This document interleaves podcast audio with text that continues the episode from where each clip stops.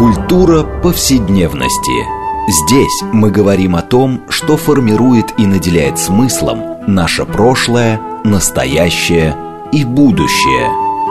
Ведущая, главный редактор издательства «Новое литературное обозрение» Ирина Прохорова. Культура повседневности. Программа предназначена для лиц старше 16 лет. Здравствуйте! Мы продолжаем цикл передач под общим названием «Культура повседневности». Напомню нашим радиослушателям, что эта программа посвящена разнообразным темам, связанным с нашими ежедневными практиками, различными укладами жизни, всему тому, что мы часто пренебрежительно называем бытом. Однако наша программа стремится показать, что многие стороны повседневной жизни являются важнейшей частью культуры и во многом предопределяет и формирует ее развитие. Сегодня мы продолжим тему, которую мы так или иначе поднимаем в наших передачах, а именно это о роли и функции истории в нашей жизни. А, ну, программу я назвала «Как наше прошлое формирует наше настоящее». А именно, как наше представление об истории, к ее ключевых фигурах, о, так сказать, целеполагании этой самой истории, так или иначе формирует наше представление о жизни и очень часто и, так сказать, формирует наши поведенческие практики. И как уже повелось, э, мы обычно обсуждаем такие темы, отталкиваясь от какой-то важной для нас книги. И вот сейчас мы будем так или иначе апеллировать к книге Виталия Тихонова, которая называется «Полезное прошлое. История в сталинском СССР». А и гости нашей программы – автор книги Виталий Тихонов, доктор исторических наук, ведущий научный сотрудник Института российской истории Академии наук. Здравствуйте.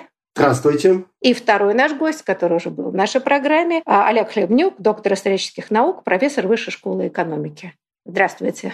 Здравствуйте. И я, Ирина Прохорова, главный редактор издательства «Новое литературное обозрение», ведущая программы. Знаете, ну вот э, мы, э, понятно, что эм, историография сталинского периода а, тема яркая, и думаю, что мы неоднократно будем так или иначе к ней возвращаться. Но вот все таки я хотела начать с того, чтобы задать автору вопрос, а почему полезное прошлое вообще? Это метафора или это какой-то термин? А, вот как возникло, да, и вы в книге несколько раз к этому обращаетесь, а вот могли бы вы немножко пояснить? Да, ну, надо сказать, что это не наше изобретение, это, в общем, термин, который в свое время а, использовал американский а, культуролог Брукс.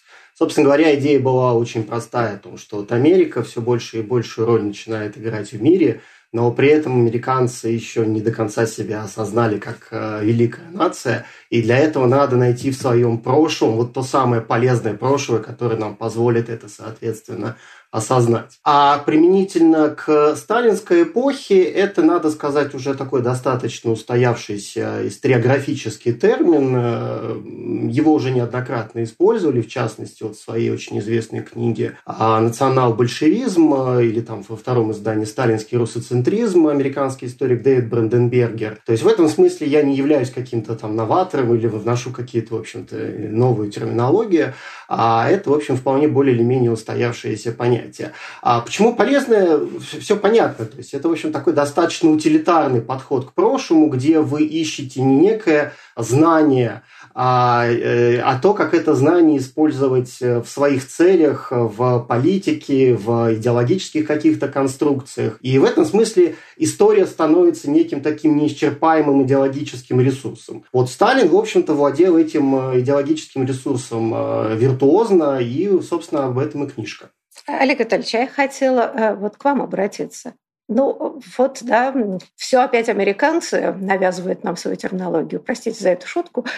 Но, тем не менее, э, можем ли мы все-таки, да, ведь это все время проблема э, истории как науки. И при том, что история очень сильно привязана ну, к политике, да, к идеологии. А, и особенно как бы с началом XIX века, с нациостроительством, ну, история одно из стержень, да, вот, так сказать, нациостроительства. А вот как с этим быть? Вот как историку, который и не, не хочет, так сказать, быть, я не знаю, там, слугой идеологии, вообще, как вот это идет взаимоотношение истории, историков, ну, грубо говоря, с господствующей идеологией? Да, ну, это не новая проблема, конечно, и историки давно об этом э, рассуждают и, и говорят, и э, спорят, и есть была такая точка зрения, что э, любая история это, э, что называется, история современности, что историки не столько отражают в своих работах прошлое, сколько отвечают на самом деле на те вопросы, которые ставит современность, но отвечают, опираясь на исторические материалы. То есть вот эта вот а, проблема, возможно ли изучать прошлое как э, некое самостоятельное явление, или мы всегда будем скатываться на то, что будем относиться к прошлому как к чему-то связанному с современностью, это, э, это э, проблема, проблема старая. Чтобы не говорить об этом много и, и, и скучно, потому что это очень такой специальный Э, сюжет именно для историков, я, я бы просто отметил вот какую вещь. Да, эта э, проблема э, существует. Однако э, вопрос заключается в мере этой проблемы. Э, то есть... Э, э, в одних государствах и обществах историки обречены следовать этой концепции, ну, что называется, э, безусловно, потому что они поставлены в такие условия. А в других э, э, государствах, обществах, э, которые мы называем часто демократическими, кто прямо, кто в кавычках и так далее, но тем не менее у историков все-таки есть определенный выбор. Эм, вот эм,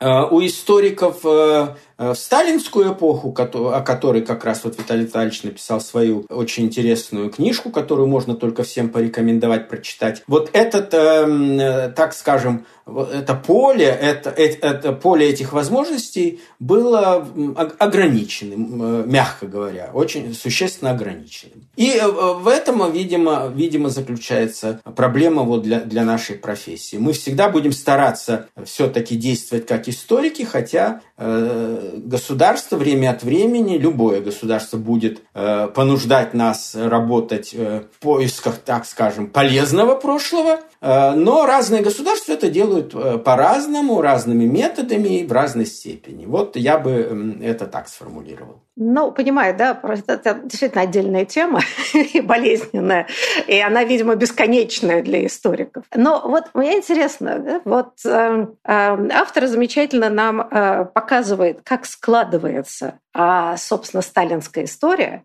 из очень разных как бы, элементов, э, противоречивых, ну, как любая да, пропагандистская идеологическая машина, но тем не менее, да, обретающая какие-то контуры. Но мы прекрасно понимаем, что воля, пусть даже самого могущественного человека, а, ну, э, как бы он не волшебник, он не может, так сказать, палочкой сказать, а вот теперь мы делаем вот это. Значит, должен был быть какой-то фундамент, а, научный, да, исторический, дореволюционный, который так или иначе был задействован. Вот хотела бы э, хотела спросить вас, Виталий Витальевич, а что из себя представляла дореволюционная наука? Вот а, что там происходило, что, например, оказалось этим самым полезным инструментом для формирования, собственно, сталинской концепции истории? Я бы на самом деле начал с того, что а, ни один историк не пишет эту самую историю в неком таком вакууме, да? даже если он считает, что а, можно как-то вот а, исключительно а, писать какие-то факты, абсолютно объективно, использовать самый последний инструментарий, а, потому что даже отбор фактов это уже некий такой ценностный выбор. Об этом очень много писалось, много говорилось.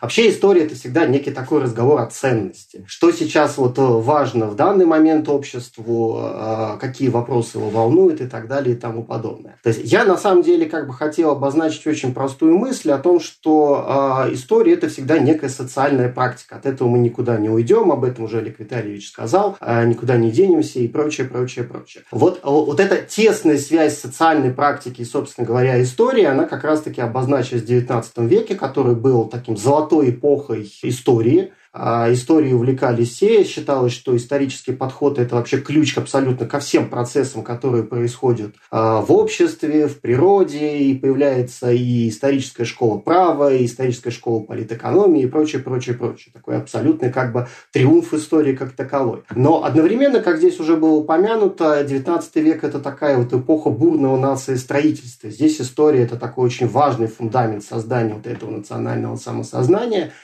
у европейских народов. И все это вот идет очень в тесной взаимосвязи. То есть на самом деле надо честно признать, что э, историк э, и вот, э, вот этот процесс э, развития общества и государства это всегда очень такая взаимосвязанная система, и никуда, повторяюсь, от этого мы не можем деться. А в XIX веке такая вот как бы связь государства и историков, особенно в Российской империи, все-таки была такая достаточно очевидная. А тот же самый э, Николай Михайлович э, Карамзин создает вот исторический нарратив, который становится фактически гимном истории государства российского, причем все с большой буквы истории государства и, соответственно, российского. А историки, которых очень часто обозначают как вот приверженцами такой абсолютно научного подхода, да, бесстрастного, как, например, Сергей Михайлович там, Соловьев, Василий Сыпович Ключевский, но они тоже не могли уйти от некого такого культурного контекста и политического контекста, в котором они творили. То есть все равно в их текстах, в их э, многотомных трудах мы находим а, вот этот самый а, культурный код эпохи, представления, стереотипы, какие-то вопросы, которые волнуют. И, а, в общем-то, выводы, которые на самом деле потом транслируются уже и в политику, и в культуру, и прочее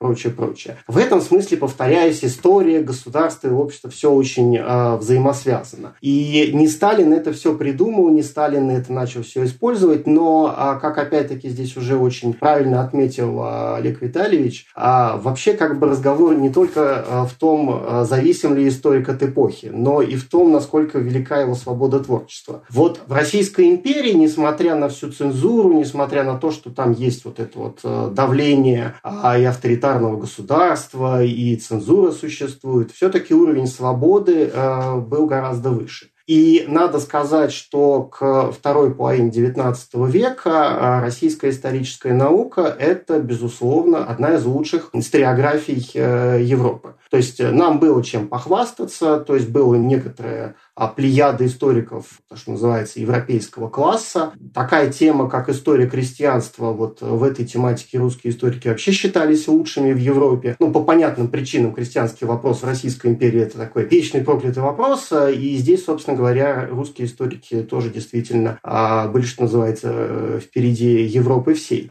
Но в то же время, повторяюсь, вот эта вот связь государства и историков, она уже тоже есть. А, потому что, а, если мы посмотрим, а что такое профессор а, университета в Российской империи? Ну, официально он вообще чиновник.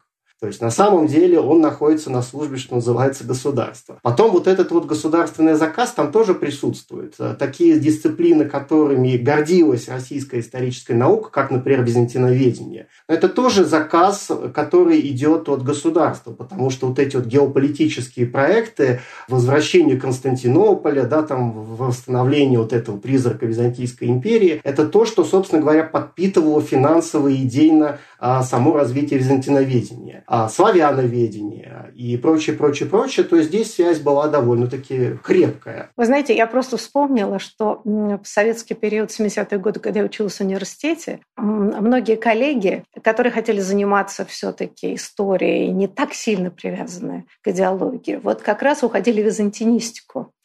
потому что она в советский период оказалась немножко так в стороне. Да? Если то, что вы описываете дореволюционную ситуацию, она была одной из ведущих э, дисциплины направления, в советское время она все таки такая была более маргинальной, и там как раз свободы было больше. С распадом Советского Союза, поскольку, так сказать, вот давление религиозных э, мыслителей стало сильнее, вдруг выяснилось, что эта территория тоже оказалась сильно идеологизированная. Так что э, какое-то ощущение, что поиск историками каких-то более тихих мест, где можно ну, как-то в рамках хотя бы этого периода заниматься не сугубо идеологией. Это всегда отдельная драма, я бы сказала, отдельная история. Но, знаете, я хотела спросить Олега Витальевича, ну, вот, значит, Карамзин фактически в советское время, э, ну, ну фактически был запрещенным. Ну, по крайней мере, его не переиздавали до конца 80-х годов. И как-то, в общем, да, он так проходил. Но э, когда его издали, наконец, на волне перестройки, перестройки. Народ, значит, бросился читать,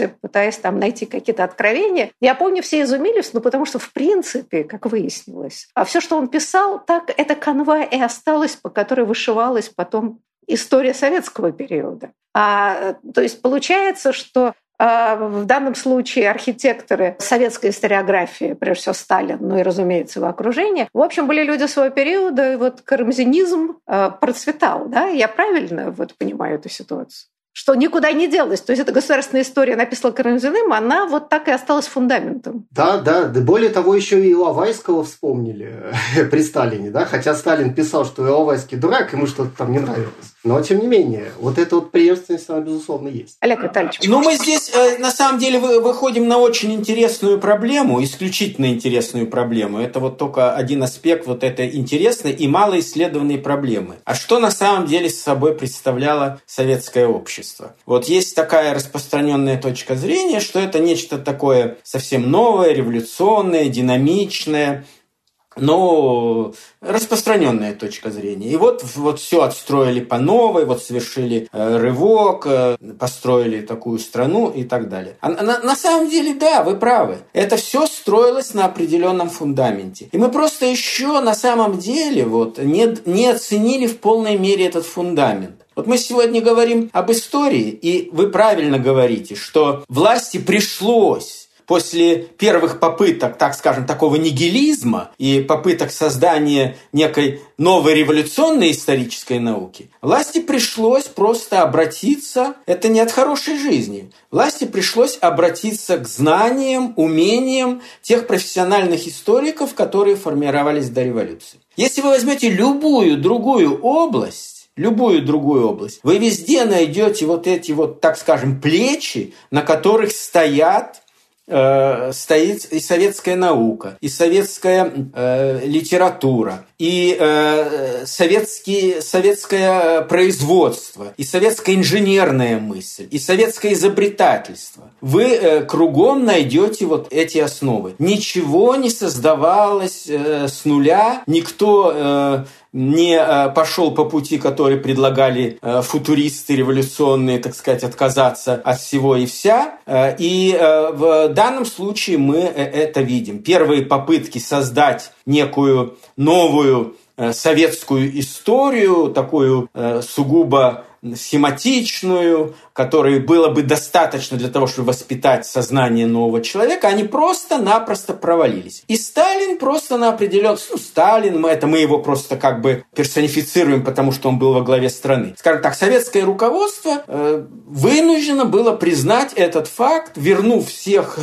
или ну, тех, кто уцелел, тех э, историков, которых э, еще совсем недавно э, арестовывали, ссылали и так далее, и преследовали всячески. Их привлекли, их стали одаривать, их э, попытались включить вот в эту вот научную номенклатуру. Вот. И во многом действительно, благодаря их опыту, прежде всего, даже дело было не в том, что они писали, а дело было в том, было в методе, в умении работать. Потому что, конечно, э, в конечном итоге вот эм, сохранение метода является основой э, для э, развития любой науки. А на метод потом уже можно... Будут меняться исторические времена, появляться новые возможности, но если метод будет,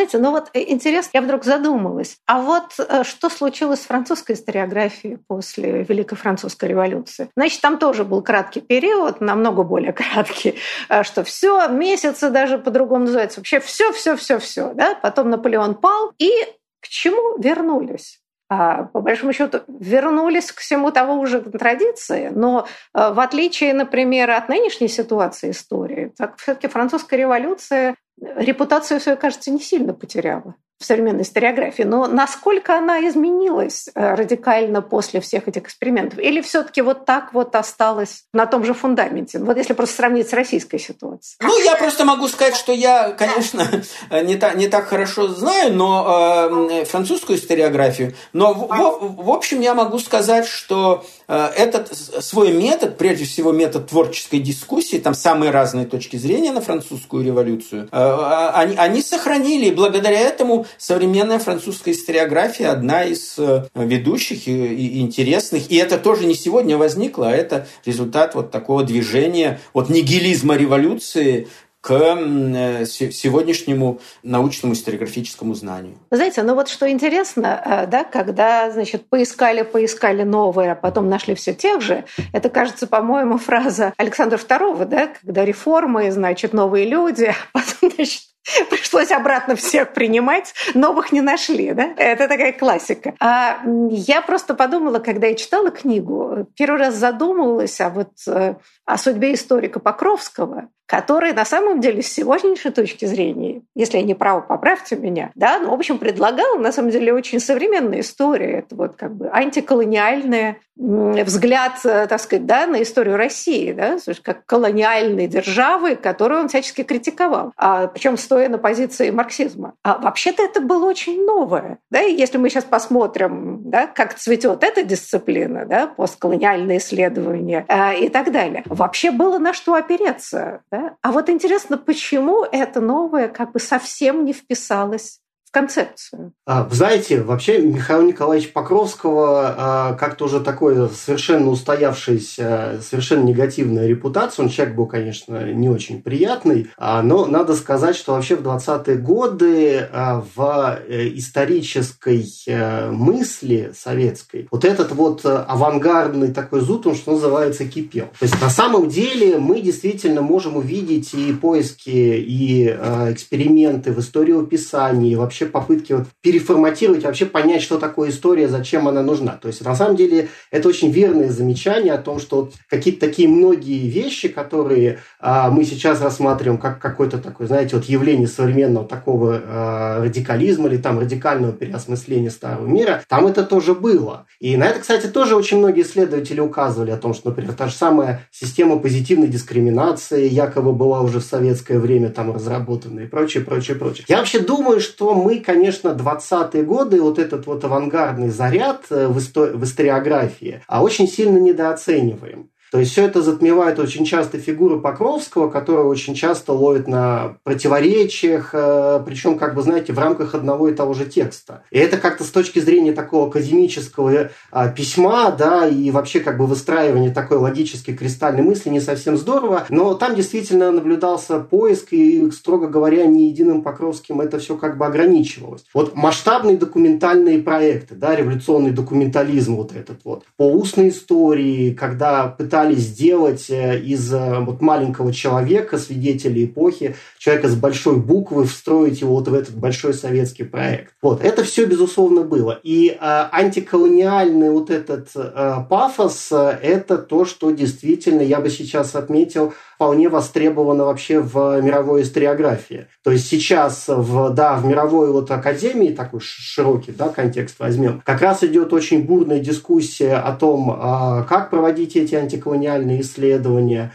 а как деконструировать вот этот колониальный дискурс и конструкции, где там одни народы исторически э, приносят цивилизацию, да, там, а другие оказываются пассивными, пассивно ее воспринимают. И надо сказать, что вот э, сейчас э, появляются статьи, которые тоже как раз обращают на вот эту вот э, школу антиколониализма в советской историографии 20-х годов. А, мы сейчас ненадолго прервемся, уходим на перерыв, но после перерыва обязательно продолжим этот важный и интересный разговор. Так что прошу вас, не переключайтесь.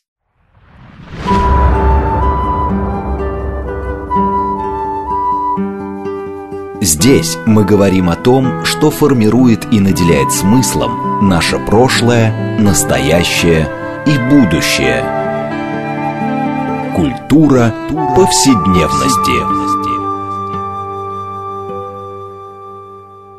Мы продолжаем нашу программу в рамках проекта «Культура повседневности». Э, напомню нашим радиослушателям, что мы сегодня э, беседуем о прошлом, которое формирует наше настоящее. То есть как представление об истории, историческом прошлом, о ключевых фигурах и событиях прошлого а, во многом влияет на наши жизненные практики, мировоззрение, поступки и реакции. И напомню, что мы сегодня беседуем с двумя нашими гостями. Это Виталий Тихонов. А, он автор книги «Полезное прошлое. История в сталинском СССР», которую мы, собственно, обсуждаем. А, доктор исторических наук, ведущий научный сотрудник Института российской истории Российской академии наук. И второй наш гость Олег Хлевнюк, доктор исторических наук, профессор Высшей школы экономики. Я Ирина Прохорова, главный редактор издательства «Новое литературное обозрение», ведущая программы. Знаете, ну вот хотела я все-таки поговорить, вот как интересным образом складывается это сталинское видение, ну, условно, да, скажем, история сталинского периода. А не будем уж приписывать голове эм, государства времени, как, значит, вот единому небожителю, который все нам это создал. А понятно, что и была предыстория, как мы говорили, да, некоторая готовность и профессионального сообщества, и э, советского общества к восприятию целого ряда идей. А все-таки мне интересно, почему все-таки, ну, скажем, условно говоря, Сталин, да, как совокупный, такое внимание уделял историю. Да? Почему для него история – главный инструмент пропаганды? Ну вот Ленин утверждал, что там вот кинематограф, радио, да, вот это инструменты пропаганды. Мы знаем, что Сталин, конечно, уделял колоссальное внимание литературе, э, вообще все художественное творчество тоже, значит, полезная литература была нужна. Но почему все-таки история стала таким краеугольным камнем? Но ведь история вещь такая, там какие-то вечно факты не те, вылезают. Вот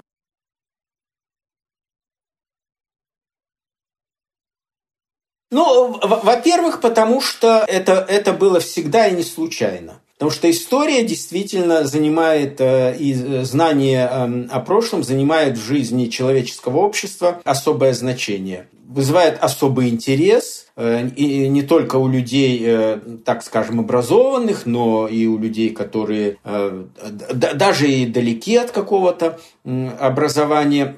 Потому что это как-то заложено, вероятно, в человеческом э, существе, э, и э, все мы интересуемся, кем были наши предки вот в нашей конкретной семье, и, соответственно, мы, конечно, интересуемся тем, как, какой была наша страна в прошлом. То есть здесь как бы это складывалось, это не нужно было навязывать, это, это было естественно. Но опять же, я напомню, это в книге очень хорошо показано, что на каком-то этапе действительно было такое представление, что традиционные, эм, так скажем, история описания, основанная на фактах, на датах, на событиях, без него теперь можно будет обойтись. Главное предложить некие такие марксистские, так скажем, на самом деле часто непонятно какие схемы, люди их затвердят, и э, при помощи этого они поймут, что они живут в самой передовой стране мира,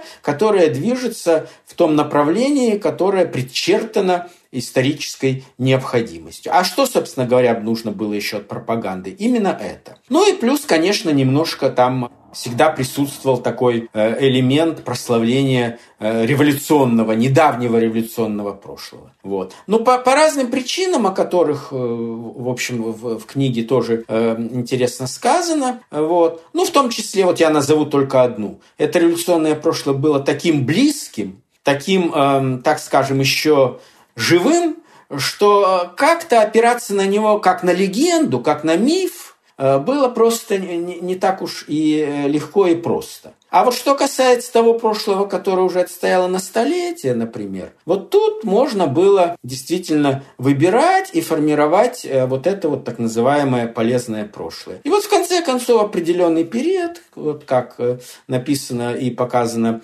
в значительной литературе, в том числе в книге, которую мы сегодня рассматриваем, это, это и произошло. Вполне э, такие, можно сказать, э, традиционные методы преподнесения истории опять вступили, вступили в действие. Вот, что мы видели э, где-то вот так в середине 30-х, в начале, в середине 30-х годов. Виталий Витальевич, хотели что-нибудь добавить? Да, я бы еще добавил очень, знаете, такой значимый внешнеполитический фактор. То есть 30-е годы а, из-за того, что Европа постепенно все больше и больше покрывается а, режимами, которые ну, нас обычно классифицируют как на фашистские, хотя те же самые германские нацисты очень обижались, когда их к фашистам причисляли. Но не суть важно. То есть происходит а, как бы так сказать, такая, знаете, историзация идеологии. То есть эти режимы а, консервативные, пускай они там отчасти модернистские, но там очень мощный такой исторический заряд о том, что, во-первых, они являются продолжателями а, Римской империи, да, там, как, например, режим Муссолини, а, там арийцев Германии, и там много примеров можно найти. Вот этот вот исторический компонент там присутствует, и он является очень важным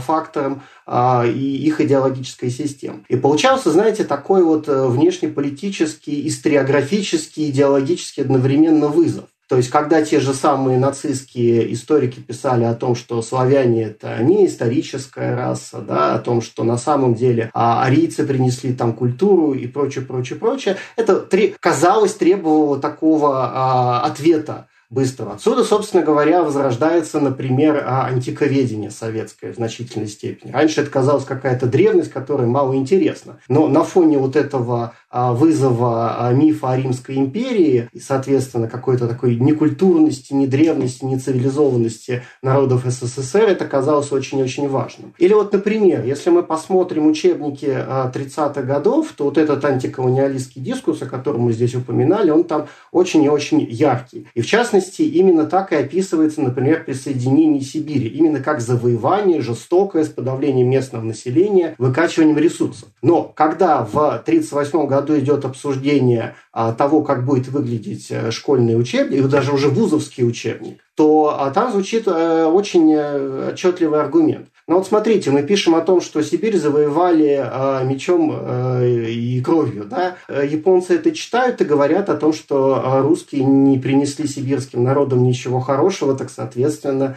предъявляют претензии на Сибирь. То есть этот внешнеполитический, на самом деле, вызов, он тоже очень значим. Вы знаете, но тут еще, мне кажется, да, вот поправьте, если я не прав, что вот это такой невероятный интерес к истории, каждый раз переформулирование и все прочее. А связано ли это все-таки еще с проблемой легитимации власти? А да, это вообще, кажется, ведь Наполеон да, говорил о том, что вам, законным монархам, можно проигрывать битву, и вы возвращаетесь себе, садитесь на трон, а мне все время побеждать. Потому что, будучи нелегитимным, да, так сказать, узурпатором, а, значит, надо все время доказывать, как говорят у нас в народе, свою круть. Вот я какой замечательный, я там победил, сам победил. Ведь Октябрьская революция, да, ну, действительно, это переворот, это приход к власти людей снизу, и, значит, вот эта проблема э, сомнительной легитимности, она ведь, ну, наверное, стояла и продолжает стоять э, на повестке дня, да, вообще, что такое Советский Союз, кто правоприемник, а насколько легитимен вообще был Советский Союз. Не если вот здесь поэтому такая зацикленность на э, истории, где надо выстроить этот легитимистский нарратив. Олег Витальевич. Да, отчасти это верно, но так вот рассуждая, эм,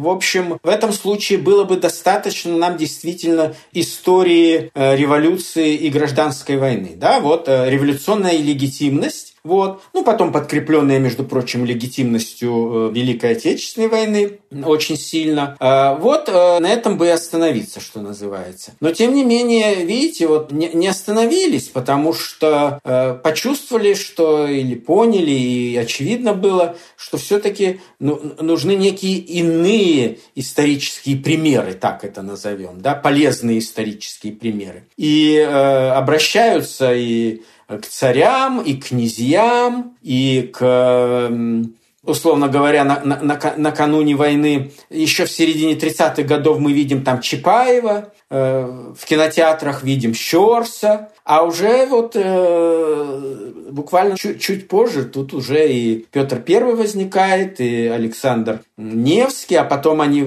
эти фильмы чередой пошли про Ушакова, и про Суворова, э, и, и, и так далее. И, кстати, пошли по второму кругу. Вот я посмотрел, ну вот мы все знаем, до войны вот прошли вот эти вот э, фильмы все, всем известные, да, и про э, Петра Первого, например, и про Александра Невского. А вот я посмотрел, что э, в, накануне смерти Сталина в ноябре 1952 года, какие он утверждал новые фильмы.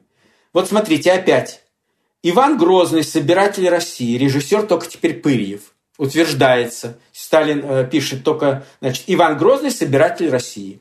Ледовое побоище, Александр Невский. Сталин пишет. Э, победитель тевтонских рыцарей, режиссер Иванов. То есть на те же сюжеты опять по новой в конце жизни и, и так далее. Там и фильм про Петра Первого, Кутузов и Наполеон и так далее. То есть э, одни и те же сюжеты обыгрываются и в конце э, сталинской жизни. То есть мы их наблюдаем перед войной и опять наблюдаем после войны и уже в конце 1952 года. Вот как бы все это э, уже э, стало традицией, если хотите, обращение к этим образом. Потому что, видимо, почувствовали, что народ воспринимает. Э, и через эти именно, через эти уже привычные, понятные образы можно привносить те идеи там, патриотизма и все остальные, которые полезны для государства данного, для данного конкретного политического руководства и так далее. Вот, э, знаете, стереотип – это тоже великое дело. Да, Виталий, еще хотели что-то сказать, да? Я вас перебил. Ну, я буквально, на самом деле, еще хотел сказать это, о том, что здесь еще и на повестке вопрос легитимации самого Сталина. То есть, с одной стороны, есть э, история партии, которую он тоже очень виртуозно, на самом деле, жонглирует. Он давно понял о том, что а, история партии – это важный э, политический инструмент. А, так, те же самые партийные дискуссии 20-х годов, они, в общем, закольцовывались обычно на вопросе, кто э, главный ленинец и кто правильно, и кто всегда шел за Лениным. А, вот.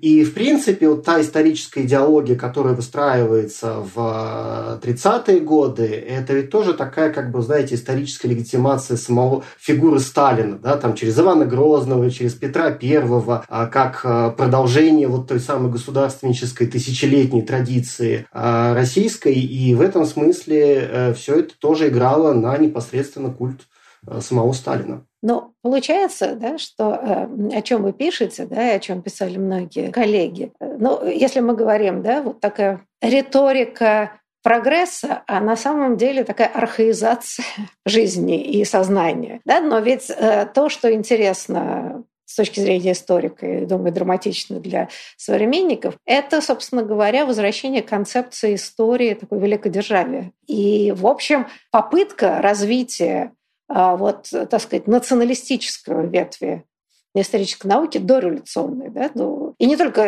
истории, да, но мы знаем, а, вот эм, конец XIX века расцветает эта идея национальная, такое -то с обращением к допетровской эпохе, а вот складывание такое нациостроительства на такой националистической основе. Да, вот. Большой брат российский народ, да, который, значит, русские, да, которые собой, значит, несут цивилизацию значит, во все стороны света и прежде всего другим народам. А вот мне очень интересно, как как эта идея, да, которая, в общем, противоречила ранее э, революционному идею, да, братства народов, равенства народов, развития национальных культур, как это происходит, вот эта метаморфоза? И насколько она была, так сказать, я не знаю, безболезненна для вот такого идеологического крена. В общем, это такой, в общем, серьезный поворот, да, великий поворот и в этом плане. Олег Витальевич. Может, я ошибусь, может, меня кто-то и какие-то коллеги поправят, но, коротко говоря, это такой идеологический термидор, если хотите, да? Очень характерный для, для э, ну, наверное, даже для всех революций. Когда вслед за стадией революционного отрицания наступает стадия э, отрицания э, не, с, неких самих революционных ценностей. Не, не абсолютное, конечно, отрицание, но, так скажем, э, привлечение Э, чего-то э, иного, э, нового, которое часто действительно существенным образом меняет революционные ценности. И шло это все дело постепенно, ведь вот обратите внимание, в начале произошла вообще коренная э, идеологическая перестройка, когда отказались от мировой революции. Да? Потому что это была вообще основа, так скажем, легитимации российской революции. Что да, сама по себе Россия не созрела для социализма, но она сейчас даст толчок э, и будет везде, и в этом ее роль. Она не дала толчка. Значит, пришлось перестраиваться э, э, на марше и говорить о том, что будем строить социализм в нашей стране, и это возможно. Потом НЭП пришел, который тоже отрицал очень многие революционные идеи в экономике и так далее и тому подобное. Вот. И э, ну, нужно было искать какие-то новые э, средства легитимации, новые подпорки, и их, их нашли достаточно немало. Э, создав такую э, сложную систему. То есть сначала думали, что денег не будет, а потом сказали, нет, ну все-таки деньги нужны, иначе никак не получается. Да? Вот. Э, и, и приняли деньги. А потом, но в, и вот мы, мы тут же видим такую же. Сначала говорит, да зачем нам эта дореволюционная история? Это тюрьма народов, там ничего вообще нельзя позитивного в ней почерпнуть, гордиться там нечем. Вот революция сделала все возможное для того, чтобы отказаться от этого прошлого. Вот давайте и не будем к нему эм, возвращаться. А потом это прошлое было принято в революционные ценности.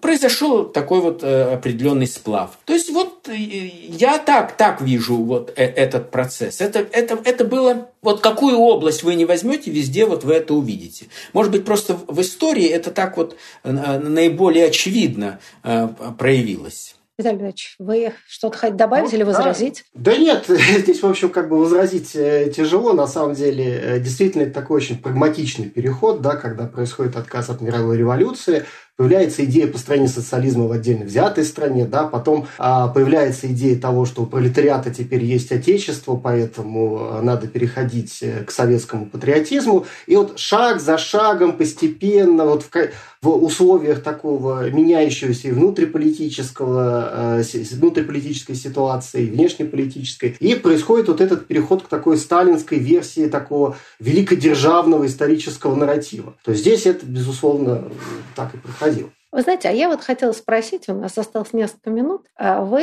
очень интересно описываете и ту революцию, которая произошла вот как бы в самой индустрии производства знаний, да, назовем это так, что после революции ну, было очень сильно изменена сама система да, образование, эм, исследование истории. Вот, может быть, несколько слов вы, вы скажете о том. А мне просто интересно, потому что то, что сложилось в советское время, ну, то, что я уже застала, да, вот стало некоторым, ну, казалось, что это такое да, естественное состояние да, науки, вот так оно должно существовать, как, как бы, да, система институций. А на самом деле, э, что там произошло, и были ли какие-то позитивные изменения, которые, может быть, сохранились, несмотря ни на что? А все было очень сложно. С одной стороны, нельзя было просто так отменить ту систему, которая была до революции, ну, потому что эти институты уже существовали, и их просто так э, не сломаешь. И, кстати говоря, э, вот долгое время существовал стереотип о том, что большевики пришли и начали строить вот новую науку, в том числе, э, историческую в первую очередь науку, там, например, в Институте Красной Профессуры. А вот последние исследования очень хорошо показывают о том, что а, членов партии в этом Институте Красной Профессуры было а, заметно меньше, чем беспартийных, а других просто не было, их приходилось использовать. Но вообще надо сказать, что эксперименты в историческом образовании, безусловно, были.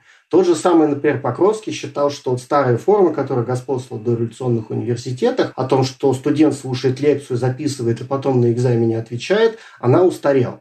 То есть идея того, что а, наука это, что называется, теория плюс практика, это некий такой симбиоз, а предполагалось, что ее будут реализовывать в том числе и в образовании, тем же самым слушателем Института Красной Профессуры. Он говорил о том, что вот буквально еще пару лет, и какая-то вот эта вот форма лекции, она отживет. Он читал лекцию как раз-таки. И на смену этого придет э, ситуация, когда вы будете не только слушать об истории, вы одновременно будете ее делать. То есть это вот такой а, процесс. А, но а, фактически вот этот возврат к классическому образованию, где вам преподаватель рассказывает, есть какие-то, безусловно, семинары, которые в общем, дают некую такую технику исследования или там чтения текстов. А это тоже некий такой, вот знаете, вот, термидор, да, в данном случае уже в историческом образовании по одной простой причине, что стало ясно, что вот эта вот система такого, где слушатель, он в то же время и активный практик, она не очень идеологически эффективна. То есть для того, чтобы внести в голову какие-то, заложить какие-то идеи, гораздо проще, выгоднее как раз-таки вернуть старую систему. То же самое и в партийном образовании произошло. И, собственно говоря, идея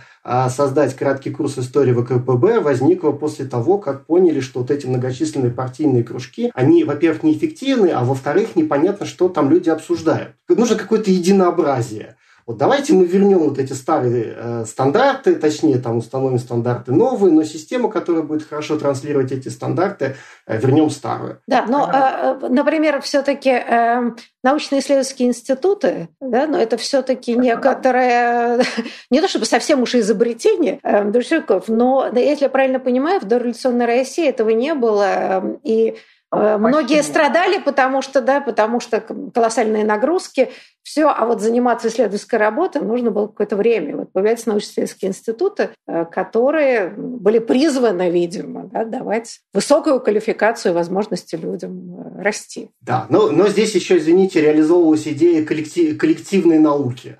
То есть институт – это вот некая такая коллективная коммуна общество, которое, в общем-то, создает новую науку, где каждый выполняет свою функцию. Такой конвейер фордовский фактически. Кто-то э, приносит документы, кто-то анализирует факты, а кто-то э, их обобщает э, и, соответственно, концептуализирует. Идея была такая, но не заработала. Знаете, вот у нас осталось буквально две или три минуты, а я не затронула важнейшую тему. Вот эти, эм, ну как бы, да, все-таки сталинская эпоха характеризовалась постоянными погромными кампаниями в разных областях социальной, политической, культурной жизни. И вот мне было очень интересно прочитать, э, ну, то есть как-то отчасти я знала, но тем не менее вот так вот, да, собранные в книге, э, все вот кампании, да, начиная с академического дела, когда разогнали старых профессоров, потом их собирали, кто выжил, а и послевоенные истории. Вот интересно, что контроль э, был, казалось бы, уже колоссальный. Да? Была выстроена иерархическая система, очень жесткое соподчинение.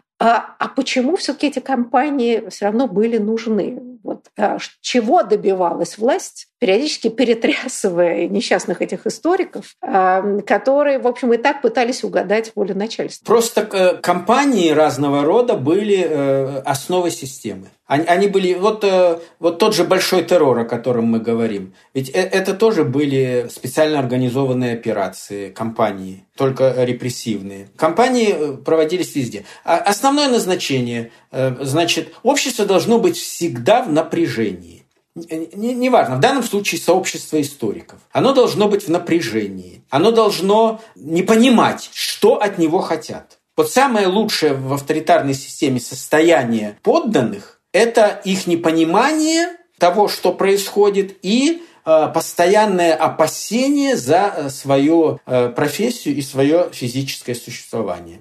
Это, это основа системы. И это можно достичь только такими компаниями, которые проводились, еще раз повторю, везде, и которые очень хорошо описаны в этой книге применительно к исторической науке. То есть это еще и форма э, такой самоцензуры, да, когда люди боятся, не понимают, они пытаются уменьшить коридоры возможностей да. и угодить и так далее, да. То есть такая да. мобилизация страхом, которая Мобиль... функционирует, да. да. Ну да. и как писали многие, отчасти это было социальными лифтами, да, я бы сказала такими возвращенными, когда целый слой людей убирался, да, приходили новые, да, и вот эта ситуация который всегда приводит потом к стагнации, как мы знаем, потому что таким способом социальные лифты не создаются. Но, к сожалению, вот так происходит. Вы знаете, мне ужасно жаль останавливать разговор, потому что столько еще мы не обсудили. Но я надеюсь, что э, наше настоящее заставит нас все чаще обращаться в наше прошлое и, и смотреть да, на историю, как в разные периоды, так или иначе осмыслялись очень важные социальные процессы. А я хочу поблагодарить. Спасибо Спасибо вам большое за интересную беседу и до новых встреч.